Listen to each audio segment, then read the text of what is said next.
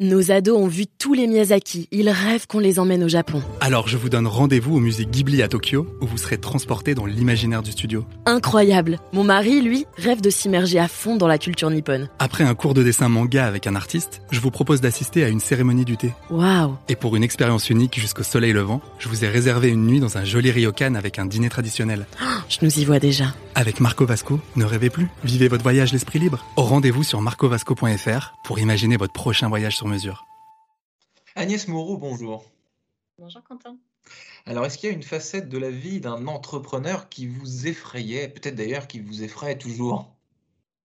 Alors, je préfère parler de défis plutôt que de peur. Et évidemment, dans la vie d'un entrepreneur, des défis, il y en a à peu près 10 000 à relever tous les jours. C'est ce qui fait aussi le charme de l'entrepreneuriat.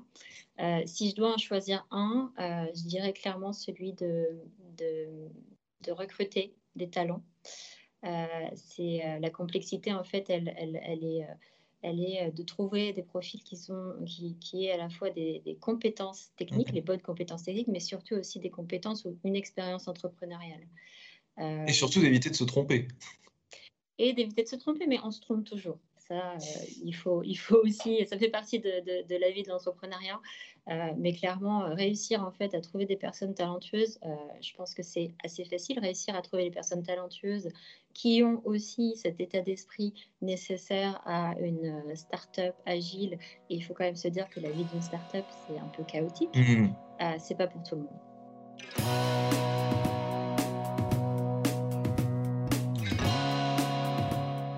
Bonjour à tous et bienvenue au Talk Décideur du Figaro en visio. Avec nous aujourd'hui, Agnès Moreau, entrepreneuse évidemment, cofondatrice de Indies, fondée tout récemment en 2020, qui entend résoudre une problématique de notre époque, la protection sociale des travailleurs indépendants. Est-ce que paradoxalement, Agnès Moreau, 2020, ce n'était pas la meilleure année pour lancer un projet entrepreneurial comme celui-ci ?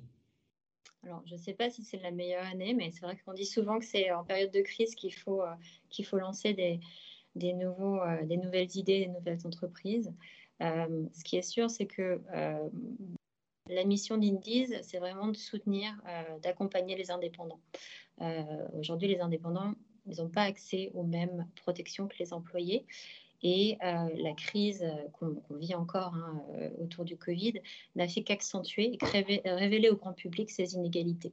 Donc, pour nous, c'est vrai que la création d'Indies, avec cette mission auprès des indépendants en 2020, c'était, on va dire, encore plus évident que peut-être à un autre moment. Vous avez également créé CovidSure, je crois, justement en spécialisant, si je puis dire, sur le Covid dont vous l'avez dit, on continue de parler. Oui, tout à fait. C'est ce qui est important pour nous, vraiment, c'est de répondre aux besoins urgents, immédiats des indépendants. Donc avec la crise Covid, c'est clair que ces inégalités se sont accentuées, ou en tout cas ont vraiment été révélées, elles existaient avant. CovidSure, l'objectif, c'était d'essayer de soutenir les indépendants pour leur permettre de faire face à la pandémie. Donc, qu'est-ce que c'est ?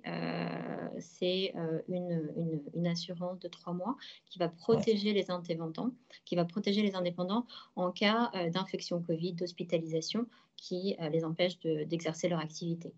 D'accord.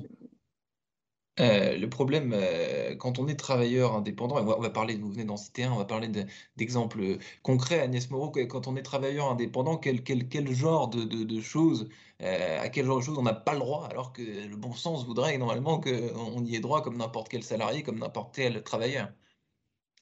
Alors, il y en a tellement. Malheureusement, je pense que ce qu'on entend, nous, comme besoin majeur de la part des indépendants, c'est clairement la protection des revenus.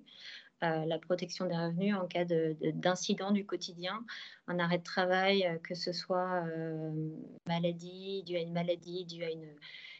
un accident, un outil de travail endommagé, ou même un événement familial, ça peut être l'arrivée d'un enfant. Tout ça qui peut paraître assez, on va dire, acquis pour les employés l'est clairement pas pour tous les indépendants. Donc, il y a vraiment ce premier besoin de protection des revenus. Après, voilà, il n'est pas le seul. Il y a également un besoin, je pense, d'optimiser leur santé, leur mode de vie, permettre d'accéder aussi plus facilement au crédit, aux banques. Et puis, il y a toute une facette qu'on n'a pas forcément en tête, mais aussi en tant qu'indépendant, ce n'est pas forcément évident d'être accompagné dans l'évolution de sa carrière. Donc, il y a tout un côté aussi formation qui a un vrai besoin auprès des indépendants. Nous, aujourd'hui, encore une fois, on se concentre sur l'urgence immédiate qui est celle de la protection des revenus. Mais à Dieu merci, donc on a aussi parlé beaucoup du Covid, mais non, la crise va finir par s'arrêter. Et puis même après la crise, de façon générale, sur toute la planète, des indépendants, avec les freelances par exemple, il y en a de plus en plus. Donc vous aurez encore beaucoup de pain sur la planche. Oui, tout à fait. Je pense que ça fait partie aussi de l'histoire d'Indies. Hein. Pourquoi on a créé Indies? Je vais peut-être revenir un petit peu justement sur les prémices. Avec Charles et Vikas, les autres fondateurs d'Indies, on a un parcours commun. Nous avons travaillé pendant 5 ans pour AXA. Et chez AXA, en fait, à l'époque, nous avons développé les premiers partenariats avec des plateformes digitales pour protéger leur communauté. On peut citer des exemples comme BlaBlaCar. C'était vraiment l'époque en 2015 où on commençait à parler du passage de la propriété à l'usage et on avait besoin, ces plateformes-là avaient besoin qu'on travaille sur des nouveaux types d'assurances pour couvrir ces nouveaux usages. Quand on parle du covoiturage, à l'époque, il n'y avait pas d'assurance pour couvrir un trajet avec plusieurs personnes qui ne se connaissent pas dans une même voiture pendant quelques minutes ou quelques heures. On était encore à une assurance auto à l'année pour un même foyer, si je peux caricaturer. On a aussi, à l'époque, créé le premier programme de protection sociale pour les chauffeurs VTC Uber. Et donc, à travers ces 5 années, on a forcément développé des convictions très, très fortes concernant les indépendants qui sont... Le phénomène des indépendants n'est pas un phénomène temporaire. C'est vraiment une vague qui déferle sur le marché du travail. Aujourd'hui, on attend en fait à 2030 à peu près 50% de la population active mondiale qui sera indépendante. Et malgré ça, ça reste une population qui est encore aujourd'hui très, très mal protégée. Ça fait du monde. Et si on va dans des pays étrangers, est-ce qu'il y a des bons élèves, justement, en matière de protection des indépendants? Est-ce que quelque part dans le monde, ça se passe... c'est pas que ça se passe mieux, mais c'est plus avancé, disons. Je n'ai pas de très bon exemple en tête. Ce qui se passe, en tout cas, ce qui est sûr, c'est que c'est un phénomène vraiment mondial. Aujourd'hui, en Europe, hein, on a des cas, le cas Uber au Royaume-Uni et pas seulement dans toute l'Europe. On assiste vraiment à un intérêt, à une ouverture d'un débat autour du travail indépendant et notamment des travailleurs des plateformes et de leurs relations avec certaines plateformes. Donc ça, c'est ce qui est très intéressant, c'est que se dire qu'aujourd'hui, enfin, on commence à avoir ce débat-là. C'est le cas en France, hein, notamment. Et l'idée est vraiment de répondre à cette question. Aujourd'hui, je pense qu'on n'y a pas encore répondu. Mais comment est-ce qu'on arrive à rendre ce statut d'indépendant quelque chose de pérenne et on autorise les personnes qui décident de vivre le travail avec la flexibilité d'un indépendant, comment est-ce qu'on les autorise à vivre correctement ? Vous l'avez dit, Agnès Moreau, donc toutes ces thématiques de protection sociale, d'assurance, c'est essentiel quand on travaille. Mais est-ce que paradoxalement, quand on est travailleur indépendant, quand on est entrepreneur, par exemple, l'assurance, c'est quelque chose qu'on a tendance à négliger de la même manière d'ailleurs que l'administratif ou la paperasse, qui sont des préoccupations un petit peu secondaires, alors qu'évidemment, elles sont capitales. Oui, sûrement. Sûrement, l'assurance, c'est pas forcément la chose la plus sexy, j'ai envie de dire. C'est pas pour ça qu'on crée une boîte en tout cas. Enfin, en l'occurrence, vous aussi, mais... Non, non, tout à fait. C'est un vrai challenge aussi dans la mission d'Indies.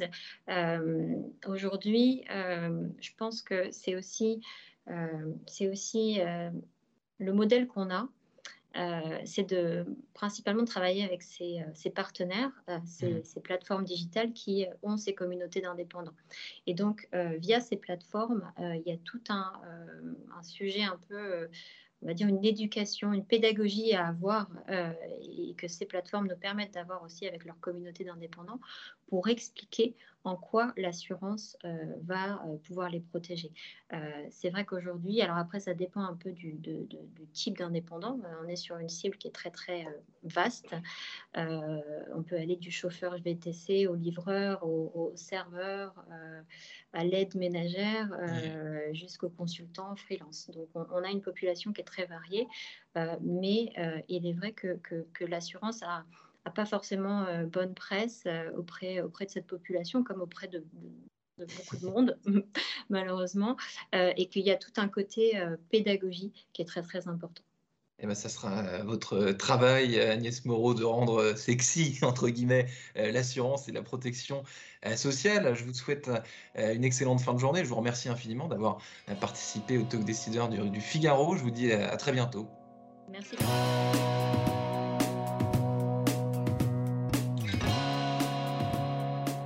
Nos ados ont vu tous les Miyazaki, ils rêvent qu'on les emmène au Japon. Alors je vous donne rendez-vous au musée Ghibli à Tokyo, où vous serez transportés dans l'imaginaire du studio. Incroyable! Mon mari, lui, rêve de s'immerger à fond dans la culture nippone. Après un cours de dessin manga avec un artiste, je vous propose d'assister à une cérémonie du thé. Waouh! Et pour une expérience unique jusqu'au soleil levant, je vous ai réservé une nuit dans un joli ryokan avec un dîner traditionnel. Oh, je nous y vois déjà. Avec Marco Vasco, ne rêvez plus, vivez votre voyage l'esprit libre. Au rendez-vous sur marcovasco.fr pour imaginer votre prochain voyage sur mesure.